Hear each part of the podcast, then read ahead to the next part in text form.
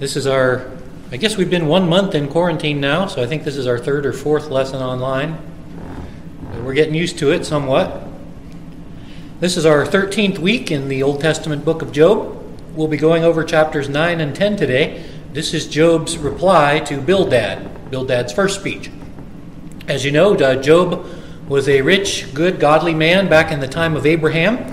He came under attack from the Satan, who we call Satan now, but he was just called the Satan at the time, the adversary, the enemy. Uh, he later became that became one of his proper names. Uh, Job survived the first attacks of the Satan with amazing faith, but then Satan returned with a horrible disease, probably leprosy. It was very painful, and it meant he was he was cast out of their society. So Job moved to the local dump, an outcast and penniless, but he still held on to his faith. Now he had three friends who lived at a distance Eliphaz, Bildad, and Zophar. And it appears that they heard about his early disasters, where he lost all of his wealth and his kids, and they decided to come help him. They made the long journey together to meet with Job. But when they arrived to help him, they discovered he was now a leper, and all their plans changed. Uh, they couldn't really help him much. He was doomed in their sight, and in fact, uh, they seemed to decide that he was going to die, and they didn't even talk to him. So Job started to crack then. His faith was almost gone. The first thing he did, though, since they weren't talking to him, in chapter 3, Job cursed the creation. He cursed light, uh, darkness, calendars, time, existence, and pretty much everything except for God. So Satan technically hadn't won yet because Job did not curse God. But then the friends decided they'd better say something, and the leader of the friends was named Eliphaz the Temanite. Eliphaz told Job about a vision that he had with a ghost. And the gist of the Spirit's argument was that no one and nothing can be pure before God. Don't let anyone tell you otherwise. And I suspect that this was actually Satan or a demon uh, reinforcing Eliphaz's view that Job is going to claim to be innocent, and he's not. No one is innocent. So uh, Eliphaz and his friends, though, they all believe in a doctrine we call the doctrine of retribution. And uh, it's actually one reason it's a popular doctrine among people is that it sounds right. And in fact, it is right ultimately. If you think about it, the basis of your morality and the basis of our society's ethics are all based on retribution. What we want to happen is if someone does evil, we want to punish him. Right? That's good. That's what justice is supposed to be, unless you're a Democrat. But anyway, the uh, the retribution, though, if if someone does good and someone is righteous and helpful to you, you want them to be rewarded. Isn't that right? Yes. So retribution is ultimately right. The problem is is that God does not act upon the doctrine of retribution immediately. And in fact, you're fortunate that he doesn't. If God acted immediately on the doctrine of retribution, you would have been killed long before you were saved. Jesus wouldn't have been able to save you because if God acted on your sin the first time you sinned, you'd be dead at birth. So, anyway, that's why the doctrine of retribution, although it is true, it's not true all the time, every day. That's uh, fortunate for us. Well, anyway, Job responded to Eliphaz in chapter 6 and 7. He did make a little apology, a slight apology, you might call it, for his rash words. He says, I'm really tired and angry and or, or upset and grieving, so forgive my rash words. And he calls them his friends and his brothers. But he also puts his finger correctly on why they're so upset and why they're mistreating him. It's because they're afraid, they're terrified. In verse 21 of chapter 6, he said, For now you are nothing because you see terror and are afraid. So basically, he said, I know why you guys are attacking me. It's because you're afraid this could happen to you. And they don't want to believe that. So Job asked them gently, uh, Be nice to me, at least show me where I've sinned. If you're going to attack me, show me what I've done wrong. That's where we came last week with Bildad. So we studied the first speech of Bildad the Shuhite in Job chapter 8. Now, Bildad did not take any of Job's requests seriously that the friends be nice or be impartial at looking at his situation or being kind. Bildad was none of the above. Bildad comes out with his guns blazing. He says that Job's words are too many and all wrong. He says Job's kids died because they were wicked. That's friendly. And this is particularly noteworthy because it does it might imply that Bildad doesn't believe in sacrifice, or at least that sacrifice cannot help your kids. And actually I've heard modern theologians say the same thing. But you forget that in the time before Moses, fathers did sacrifice on behalf of their children, and it was considered to be by God efficacious because the children couldn't sacrifice for themselves. So the father was required to do that. It's interesting, though, that Bildad doesn't seem to believe that. Because assuming Bildad knew that Job used to sacrifice for his children, then even if his children had done something evil, they were forgiven for it. So that's just an interesting point. Maybe Bildad doesn't believe in sacrifice. In fact, it seems more like Bildad just believes in straight retribution and that there maybe even is no forgiveness. You've just got to be righteous. If you want God to be good to you, you have to be obedient. Maybe he was a legalist. Uh, maybe he believes in salvation by works. It's hard to tell. It does sound like that, though. So, next, Bildad, he seconds Eliphaz's opinion that God is righteous, therefore, God judges wickedness. Therefore, since Job is under punishment, he must be very wicked indeed. You see, this is that false syllogism. It's got partial truth and partial error. God is righteous, yes. God punishes sin. Well, Yes, eventually, but not every moment. That's where they're wrong. And third, therefore, if anything is going wrong in your life, you're being punished. That's also wrong.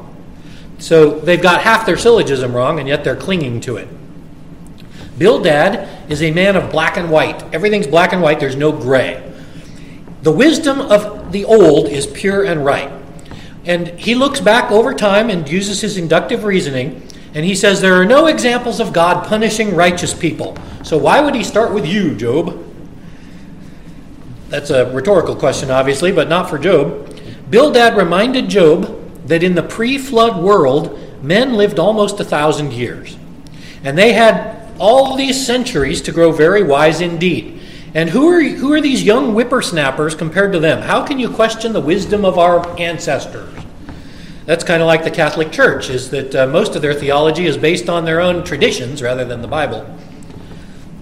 Bildad is the voice of tradition.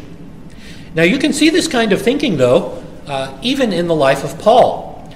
If you remember, there's an, uh, in Acts, in the book of Acts, chapter 28, they're caught in a uh, sea storm at sea while they're on a ship going to Rome. Paul warned them not to go, they went anyway. And a big storm came up, and the ship is breaking apart on the rocks. And he tells everybody, just swim to shore, God will save you all. And he did. So they all got to shore and they built a bonfire to, to warm up. Well, the natives came down on the beach and were watching all the strangers at the fire. And while Paul was putting a stick in the fire, a viper struck him and grabbed him on, onto his arm and held on. It didn't let go. You know, rattlers, they bite you and back off. But some of these vipers grab on and don't let go. They pump you full of venom. Well, he just shook it off and threw it away. Well, the natives all said, Look at this wicked man. The gods tried to kill him in the ocean and failed. So he comes up on shore and the gods got him now. The snake's going to kill him. That's the doctrine of retribution again. He must be wicked because he got bit by a snake. So it's not like this was a, uh, a doctrine that died in the time of Bildad. But the uh, natives were wrong. He shook the snake off and he was unharmed. Then they thought he was a god. So Talk about primitive people. The God first they thought he was a criminal, then they thought he was a god. I did show you also some possible implications that Bildad and others are taking from their oral traditions. As I told you, there was no Bible, there were no Bible books written. It's possible that the book of Enoch had been started, or at least by oral traditions, and pieces of Enoch were true, but nothing was written down yet in the Bible. And so Bildad and the others are using oral traditions. And a lot of these oral traditions may be mentioned by Moses in the book of Genesis, but this is hundreds of years later they wrote that. It's odd, I pointed out, that the genealogy of Seth and Noah, they're the godly man. It told them how long, how many years every one of these men lived. But at the same time, in the chapter before, in the genealogy of Cain and the wicked men, it never tells you how long they lived. And so that's just odd. And so perhaps these men, with their oral traditions, they knew that godly men lived long lives, and they didn't know whether wicked men lived long lives because it didn't say in their tradition. So maybe they just assumed that wicked men died young compared to righteous people. But the most obvious thing that Bildad said and that you can take away from the age before, that's the pre flood time, is that God wiped out all the wicked and saved all the righteous in Noah's ark. See, this is proof, right? This is proof that God kills the wicked and saves the righteous. So, to their minds, the biggest event that's happened in history is the flood. And they are the descendants of the people who came out of the flood. And what they know is that God punishes wicked people and God saves righteous people. They don't know anything more than that, and they're sticking to it. That's their story.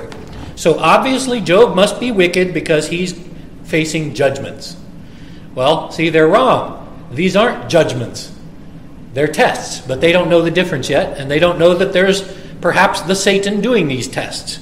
They seem to know about an evil dragon, but they don't seem to know just how uh, involved he is in heavenly and earthly activities. We know because of the story that Job is not being judged. He's being tested. But this is new in God's working with men. And Eliphaz, Bildad, and Zophar, and even Job don't know that. They don't know about testing. So their reasoned oral traditions are incomplete. You might not say they're wrong, you just say they're incomplete. So then Bildad ended with a long illustration about a papyrus plant. And the papyrus plant can grow very tall and very strong. But in one single night, it can wither and die. If the water, it needs water always. If there is ever no water in a papyrus plant, it just goes doop, dead. So that's what he said about Job. He says, Job, you're like that papyrus plant. You stood strong and tall for a long time, and now you're dead because you've lost your faith. If all you got to do is repent, Job, and God will take you back in and you'll shoot up again, you'll have your health and wealth back. There's the health and wealth gospel. So the application that I gave is that Bildad, even if he was technically correct, which he was not, he was a fool because he was overconfident and proud. He was practically taunting Job for the death of his children, and that's just cruelty itself. You can be evil in your advice, even if the advice is correct. You know, you can correct someone and smile the whole time, showing that you're enjoying putting this person down. You might be right, but you're wrong because your attitude is wrong.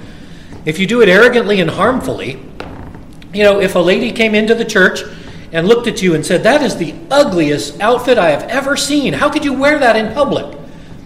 Even if it's true, it's not nice. See, so there's a problem. You've got to be nice and true, perhaps.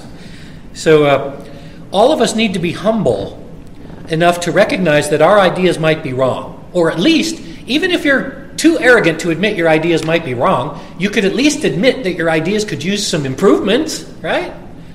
I mean, a twitch here and there, at least you got to be that humble. The, the holiest people are not so stubborn that they won't refuse to hear other possibilities or discuss ideas. Some folks that I derogatorily refer to as true believers are just arrogant zealots who believe they're so knowledgeable that no one can dare to speak to them about any topic because they already know it all. That's not the way to be, and that's the way Bildad appears to be. So if you reach the point where you refuse to read or listen to or even ponder any opinion contrary to your own, you're a weak, not a strong Christian. That's not proof of strength, being so confident that you're stupidly arrogant. That's not strength. And you're also in danger of falling badly Confidence requires a little bit of flexibility, not defensive fear or anger. So, those kind of people make the worst comforters. There's no such thing as comfort to a guy like Bildad. Comfort's irrelevant. Who needs comfort? This is the religion of the mind. We don't need heart. Bildad doesn't care if you die. In fact, that might be the best thing that could happen, in his opinion. So, these are the kind of people you don't really want in a church. Uh, we might have them, who knows, but you don't want them there because they're terrible comforters. So that's our review. Now we'll start in Job chapter 9 and hopefully make it through verse 10 when Job responds to Bildad. So we'll read verses 1 through 4. Then Job answered and said, Truly I know it is so, but how can a man be righteous before God? If one wished to contend with him, he could not answer him one time out of a thousand. God is wise in heart and mighty in strength. Who has hardened himself against him and prospered? the first thing I notice in Job's reply is that he practically ignores Bildad. Aside from this first line, where Job says, Truly I know it is so, that's about the only time he really seems to refer to Bildad in this whole speech. He just let Bildad blabber away and is practically ignoring him. All he says is, Yeah, you're right. So that's about it. Job doesn't speak to Bildad. This whole speech is given to God. So, what does Job know that Bildad says is so? And he tells us right here at the first verses. Job agrees God is just, God destroys the wicked and saves the righteous. So, Job also believes in the doctrine of retribution as stated by Eliphaz and Bildad. And this is part of Job's problem. Because Job knows that God is just, but Job at the same time knows that he has been righteous. And even if he has sinned, he has sacrificed for his sins. So Job knows, yes, God is right, but he also knows, yes, I'm right. And these two things don't fit in his uh, philosophy here. He recognizes this conundrum that both things cannot be true. God cannot be righteous, and I cannot be righteous, and therefore God can't be punishing me. That's why his world is messed up, because he can't understand. So his worldview is now in question. His whole life he's believed in the just and God, and he has served God, and yet now Job is being crushed by God. How can this be? And you see where the problem is. He is right on both counts. God is just, I have been righteous. He's right. The problem is his conclusion that difficulties are punishments. He assumes wrongly that anything that goes wrong in your life is a punishment, and it's not. That's probably one of the main lessons we learn from the book of Job and that he needs to learn is that God does things that aren't punishments, that seem like punishments. We sort of know the answer, we don't fully know the answer. Theodicy, that's uh, T H E O D I C Y, theodicy, that's the uh, origin of sin, the question of where did sin come from. And the innocence of God from sin, even though he decreed it, this is a mysterious, troublesome, unsolvable doctrine. Just, I don't know if you'll find it funny, but I found it funny. I spent months working on the question of theodicy in seminary back when I was really smart. and I knew Dr. Gerstner very well. I was his secretary at the time. So I called him on the phone one day and I told him, I've solved the question of theodicy. I know the answer to the mystery of sin. And he says, Okay, come on over, we'll talk about it. So I drove over to his house and uh, anyway, we sat down and I told him, laid out this explanation, and he nodded and says, Hmm, yes, John, this is one of the earliest heresies called this. And I went and looked it up, and sure it was. It was one of the earliest heresies.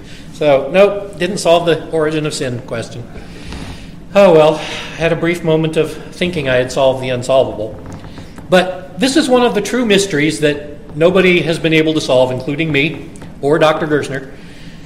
But we do have much more information than Job had because the narrator told us about the scene in heaven with God and Satan. God is not the direct torturer of Job. Who is? The Satan. Yet, God allows the tortures of Satan. Therefore, God is still responsible. So, even though Satan is the primary actor, God is the responsible actor. Okay, that's a problem, right? How does God permit evil? Well, but we also know that God does not intend these to be harms on Job ultimately. In fact, they're meant as good, they're meant to help him grow up. The suffering is supposed to improve Job, teach Job, and purify Job. Once Job was inexperienced, naive, and untouched by problems, now he will be able to empathize with sufferers. Just as Jesus learned as a man to sense our hardships and pains, as it tells us in Hebrews, he is the high priest who understands us. Jesus learned just like Job learned by personal trials, but he didn't end up cursing everything in the same path. So now we'll go on to verses 5 through 12 of Job's reply. He removes mountains, and they do not know when he overturns them in his anger. He shakes the earth out of its place, and its pillars tremble. He commands the sun, and it does not rise. He seals off the stars. He alone spreads out the heavens and treads on the waves of the sea. He made the bear, Orion, and the Pleiades, and the chambers of the south. He does great things past finding out. Yes, wonders without number. If he goes by me, I do not see him. If he moves past, I do not perceive him. If he takes away, who can hinder him? Who can say to him, What are you doing?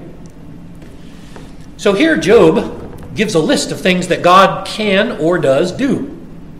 God, here are the verbs he uses God removes, overturns, shakes, commands, seals, spreads out, treads, makes, does great things, goes, moves, and takes.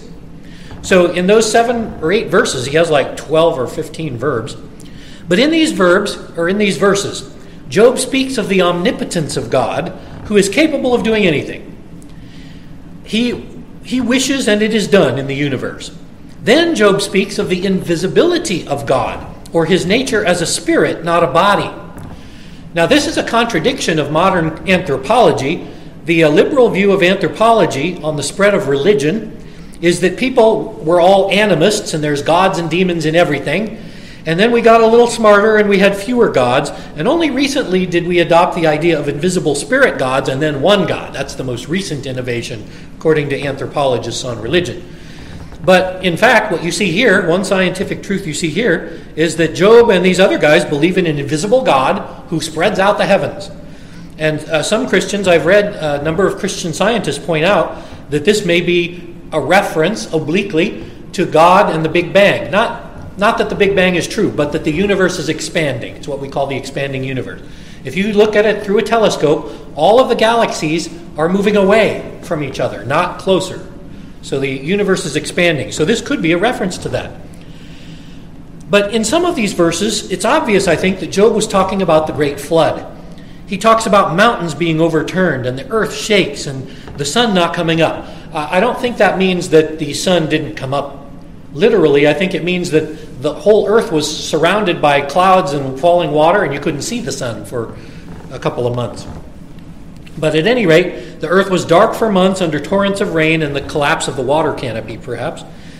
In verse 10, Job practically quotes Eliphaz, basically. He agrees with all of Eliphaz's claims that God does great things. He quotes him wonders without number, which is what Eliphaz said in 5 9, chapter 5, verse 9.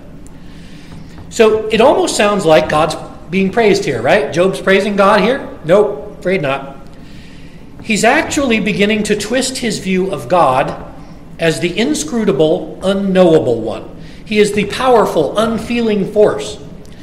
If you remember, I told you at the beginning of the book, before the trials, Job believed in a merciful and just God.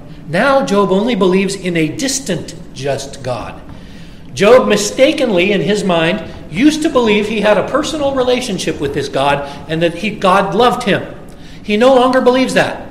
God is no longer his friend, God is now his attacker. So he is still powerful, but he is also unknowable.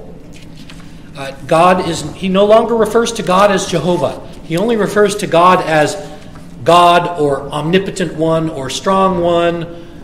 He only refers to God in uh, abstract nouns now. He's no longer his personal friend God. This reminds me, though, of a famous classic book called Moby Dick by Herman Melville. Uh, it's not the most interesting book ever written. It is considered to be one of the best books ever written in American literature. But to be honest, I've read it a couple of times. It is downright boring most of the time. Uh, he has page after page after page of whale biology. Now, whales are cool. I love whales, but understanding every little bit about whales wasn't helpful, to, in my opinion, to the book Moby Dick. But many or even most scholars believe that Moby Dick was a symbol of God and that Ahab was trying to conquer this inscrutable God. In fact, R.C. Sproul, who just died a few months ago, I believe, he wrote his college thesis on Moby Dick as a Christian document. And this is what he wrote more recently in one of his uh, blogs on the Ligonier website. I'll just quote you this statement. Only those who have experienced the sweetness of reconciling grace can look at the overwhelming power, sovereignty, and immutability of the transcendent God and there find peace rather than hatred or a drive for vengeance. What Sproul is saying is that unbelievers hate God. Uh, he also wrote a short essay that was very clever, especially the title. One of the most famous sermons ever written was by Jonathan Edwards. It's called Sinners in the Hands of an Angry God. And this was one of the foundations of the, uh, the Reformation here in the United States, the Great Awakening. Well, Sproul reversed the title a little bit and changed it to God in the Hand of Angry Sinners and showed how much sinners hate God.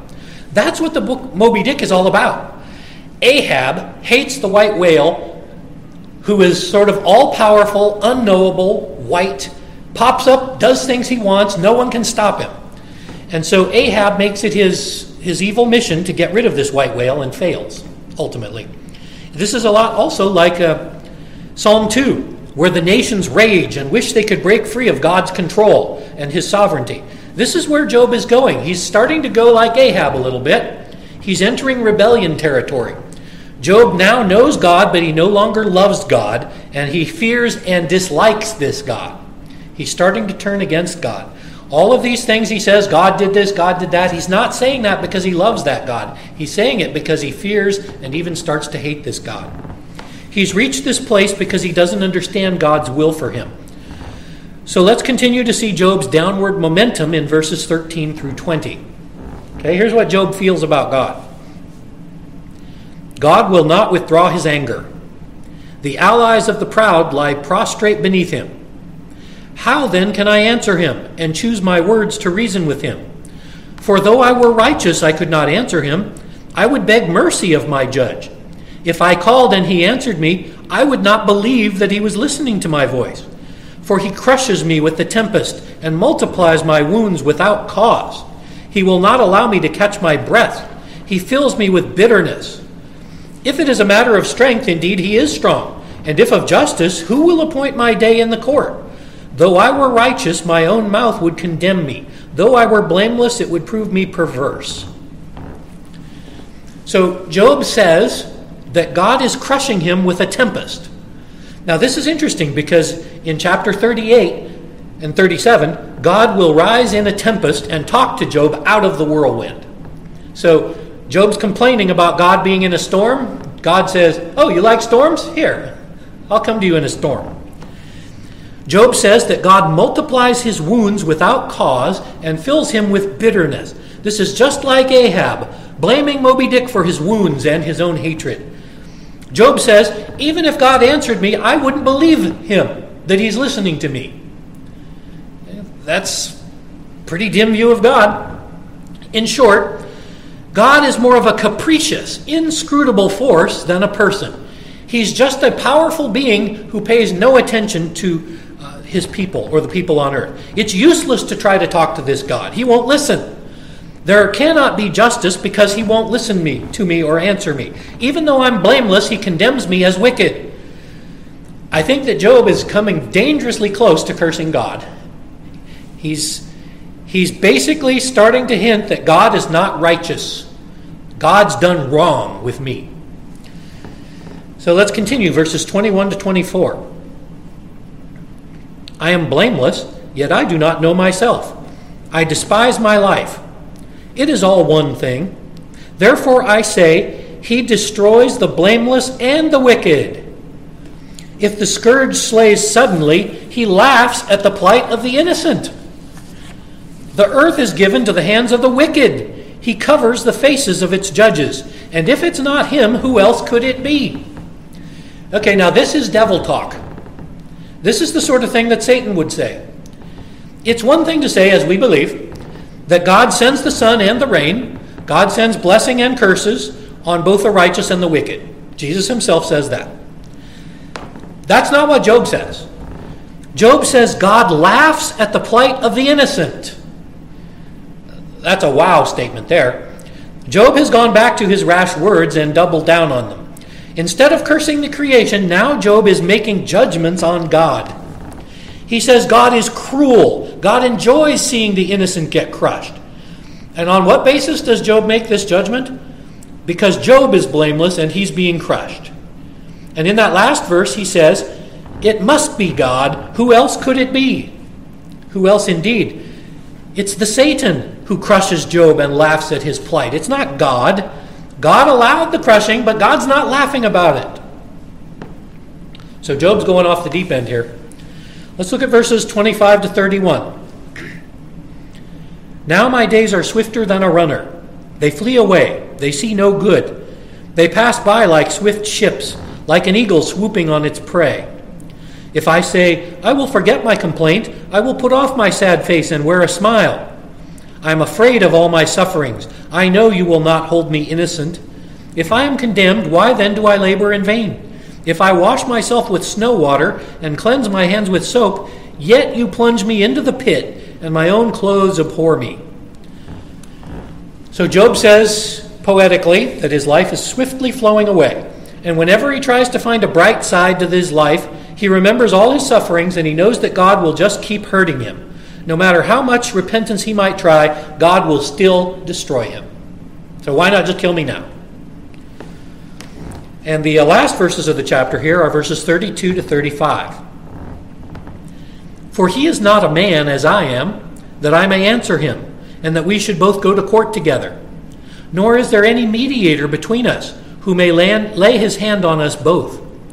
Let, us, let him take his rod away from me, and do not let dread of him terrify me. Then I would speak and fear him, but it is not so with me. Here, Job seems to be saying that he's a mere mortal and he is incapable of speaking with God in court. So he says, I need a mediator. Job seems to be seeking a lawyer who's capable of handling a divine intervention. But a lawyer is not really what Job needs. This sounds a lot like a reference to the future role of Jesus Christ between God and man. As Paul wrote in 1 Timothy 2 5, for there is one mediator between God and men, the man Jesus Christ, who gave himself a ransom for all. In the Old Testament, no one knew who the mediator was. They sacrificed animals because God told them to. But that sacrifice was only a symbol of the future innocent who would die to cover the sin. So priests were a mediator in a sense, but they also sinned, and therefore they were imperfect mediators, as Hebrew says. No one believed that the death of an animal saved them or that the priests saved them. The trouble is, mediation, you need to understand, it's more than ransom. It's also more than a lawyer. As the Puritan John Gill wrote, Christ acts the part of a mediator by proposing to his Father to make satisfaction for the offense committed, and so to appease injured justice. In other words, Jesus is the mediator, and he's not just making satisfaction. In other words, he doesn't just pay enough to make you neutral again, he also pays more than enough to appease any future injustice you do, any sins of the future. Christ is a mediator of reconciliation in a way of satisfaction. Reconciliation in this way is Christ's great work as the mediator. This is what was proposed in the covenant and what he agreed to do. That is why he is called the mediator of the covenant. Uh, this is from the Body of Divinity, Volume 2, Chapter 11. Now, certainly, this topic of the mediator is also relevant because Satan is called the accuser. Satan, the name, the Satan, means the accuser or the enemy, the adversary. It's not really his name. His real name is Lucifer, or at least it was. But we call him Satan because he's always acting as the enemy or the accuser. Now, in chapters 1 and 2 of Job, the Satan accused Job of falseness. It was a lie. He wasn't false. He wanted Satan wanted to prove it though. And Satan continues to do this sort of thing in the New Testament. In Revelation chapter 12, the Satan is called the accuser of the brethren. But now Jesus is the mediator and intercedes for us the little Zoom uh, button came up. Thank you for choosing Zoom. I don't know if I just push OK or. Yeah, keep going. Okay. So Satan goes to God and accuses us before God. But then Jesus steps up before the throne and says, I paid for that sin. So Job is very correct that he needs a mediator, but he doesn't really understand that the role the mediator is going to take. Job thinks that what he needs is a sturdy lawyer who can argue before God and not be afraid. Jesus, though, doesn't have to argue. All Jesus has to do to deflect Satan's accusations is say, I paid for all that. Irrelevant, Your Honor. These sins don't even exist anymore. That's why the Satan's accusations are no longer bothersome to us. However, that does not mean that God doesn't test us or test his people. In this case, Job is being tested because God wants to prove Job's loyalty against Satan's accusations. So now we go into chapter 10, which is a little shorter.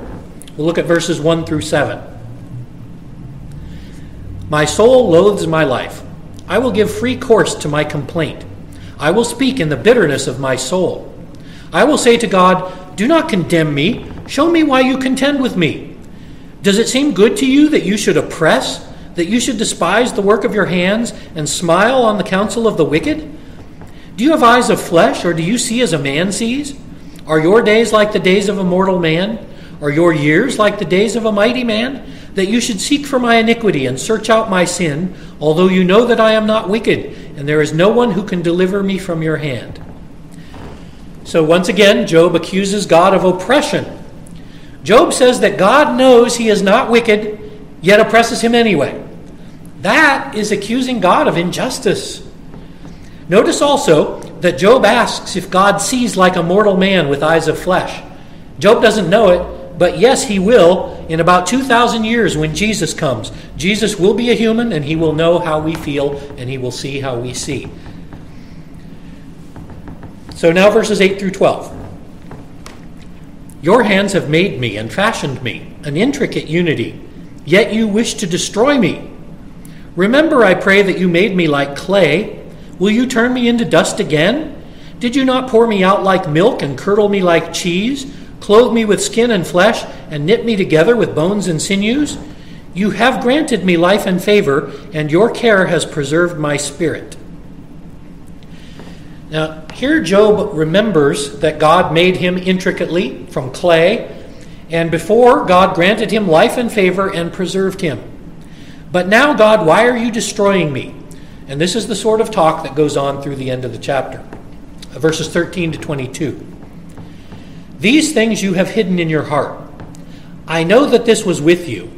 If I sin, then you mark me, and you will not acquit me of my iniquity. If I'm wicked, woe to me. Even if I am righteous, I cannot lift up my head. I'm full of disgrace. See my misery. If my head is exalted, you hunt me like a fierce lion. And again you show yourself awesome against me. You renew your witnesses against me, and increase your indignation to me. Changes and war are ever with me. Why then did you bring me out of the womb? Oh, that I had perished, and no eye had seen me. I would have been as though I had never been. I would have been carried from the womb to the grave. Are not my days few? Cease. Leave me alone, so I may take a little comfort before I go to the place where I will never return, to the land of darkness and the shadow of death, a land as dark as darkness itself, as the shadow of death without any order, where even the light is like darkness.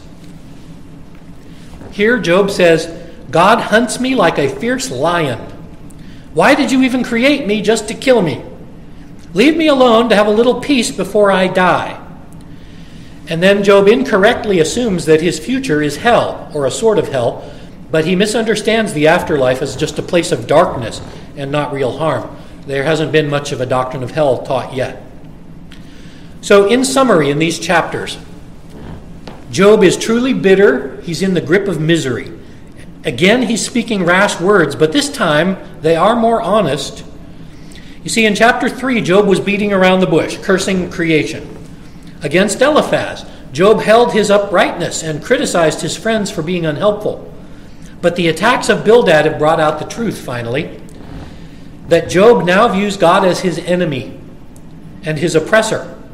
And even though he's wrong, he is doing better in the sense that you cannot learn your own error until you start sharing it and seeing it. That's the first stage of finding your problem is self-examination. He has examined himself and he's wrong on many counts, but he's starting to find the truth that is what? That he's angry at God. That's the truth. He's been denying it before, but now he's bringing it out. Job was not sinning before, but he is sinning now. Job has misconceptions of God and how God's world should work. Like many a proud seminary student, like me decades ago, I thought I had it all figured out. And then God brought out some tests, and I learned that I didn't really know much of anything about God or His will or His ways. That's why I said Bildad was so wrong. The man who thinks he understands God deeply is lying to himself. There's a wonderful book out by uh, J.I. Packer called Knowing God. It's a great book. There are even better books about God, like books from Stephen Charnock, The Existence and Attributes of God. If you memorize those books, you are still not a God expert. As Paul said, we just see in a glass darkly. We are too small and primitive to understand God. Eliphaz and Bildad and Job think they have God all figured out, but they don't. They have small bits of understanding. It's like an elementary school student learning mathematics. First, they learn addition, and then they learn subtraction, and then multiplication, and then division, and then algebra, then geometry and trigonometry. If you were able to live 960 years like Methuselah, you still wouldn't understand God very well. You just got a little bit of a glimpse of God. Now, some theologians take this truth and twist it. They say, since we cannot know God fully, it's useless to even try. Well, that's wrong. Or they say that the Bible is just men trying to understand God and mucking it all up. That's why you can't trust the Bible. It's just a bunch of opinions God uh, that men had about God. No, that's wrong too. The Satan is big on these doctrines. He will twist any truth. The unknowable nature of God means that we should never be overconfident on our understanding. But it does not mean that we shouldn't try to understand God. In fact, we are going to spend eternity learning more about God. We're not going to suddenly arrive in heaven and be omniscient and know everything. That's impossible, except for God. The purpose of eternity is not to live forever singing, it's to live forever learning. In John 17, 3, Jesus said in his high priestly prayer, This is eternal life, that they may know you, the only true God, and Jesus Christ, whom you have sent. The knowledge of God is your purpose on earth the Westminster Confession says that the chief end of man is to glorify God and serve Him forever. You can't glorify Him if you don't know Him. Right? You can't enjoy Him if you don't know Him. That is why your purpose is to learn and study God. Now, some conservatives hem and haw about that. They say that that last phrase is irrelevant, that our enjoyment of God is not a purpose of God. After all, how does God gain glory from our entertainment? Well, it's not our entertainment. You see, the problem is nowadays we view, we're surrounded with trivial and even wicked forms of entertainment. And so, thus, we're skeptical of the idea of enjoying God because the whole idea of enjoyment is so surrounded by sin with us. But the real point of enjoying God is not that you, mortal man or woman, feel good about God. No, the point is that for this life and the afterlife, you will glorify God by more and more learning about Him and that knowledge proves that he is even more lovable and glorious than you knew before. So God does gain glory from you enjoying him because God is a beautiful, lovely God. And if you don't love him and enjoy him, you don't know him. You understand? Job doesn't know God anymore. He thought he knew him, and now he says, No, I don't know him anymore. And so now he's angry or fearful of God. That is what turned me around when I was a teenager. I had a deep fear of God, and yet I never loved God until I read Charity and Its Fruits by Jonathan Edwards. And when Jonathan Edwards said, You know you're a Christian if you love God, I was amazed. I said, What? Love God? What? Why would I love God? He could throw me into hell any moment. It wasn't until I understood Jesus and the sacrifice that I recognized that God was lovable. If you don't love God, you're not a Christian. That's the thing that proves that you love God. That's what gives you the Holy Spirit you don't have to have a deep knowledge of God to be loved by God. Uh, one of the verses that I memorized recently is Psalm 91:14. It is a messianic psalm, but it certainly has implications for us too. So let me read you verses 14 through 16 of Psalm 91. Because he has set his love upon me, therefore I will deliver him. I will set him on high because he has known my name. He shall call upon me, and I will answer him. I will be with him in trouble. I will deliver him and honor him. With long life I will satisfy him and show him my salvation. Because he loves God, God delivers him. God sets him on high because he knows my name. I will answer, I will deliver him. What is the point of these verses? The point is that you have a relationship with God. That's how I gained assurance of salvation when I realized that I loved God and Jesus. Fearing God and Jesus aren't enough. That's the first step.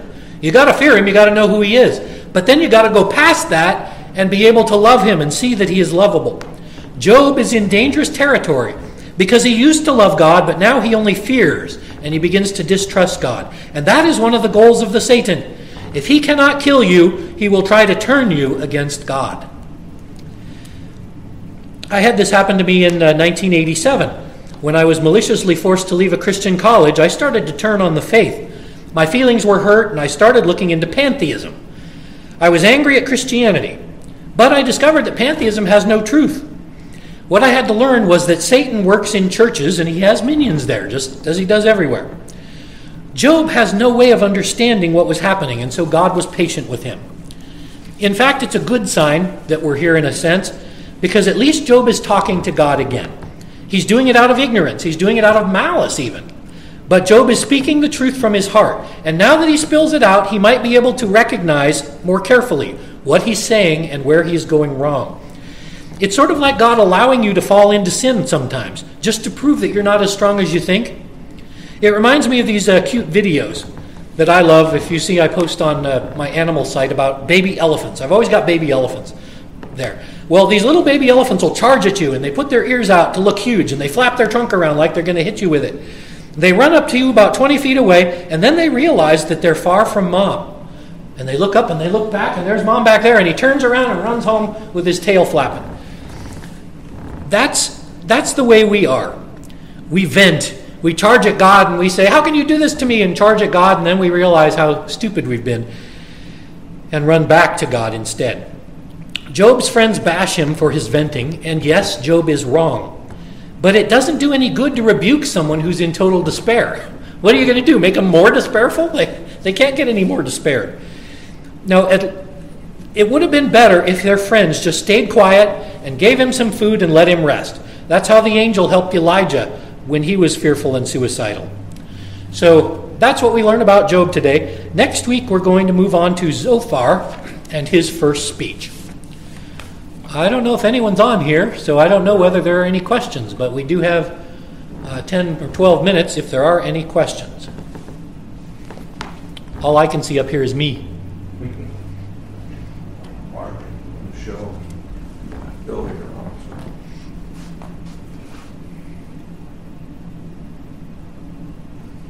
Oh, yeah, there's a bunch of people on. Okay, anybody have any questions about this uh, lesson about Job talking to Bildad? Did you, did you say you were maliciously uh, thrown out of a Christian college?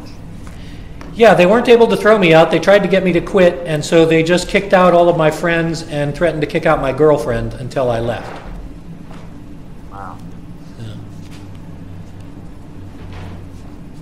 They were uh, they were anti-Calvinistic. They hated any smell of Calvinism, so uh, just didn't work out. That's how I ended up going to Geneva, and it was a much better school. Any other questions? After prayer, we could leave that on for fellowship if people want to talk.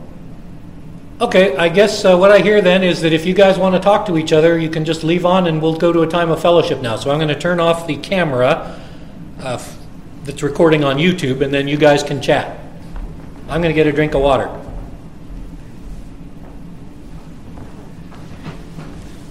Enjoy the drink of water.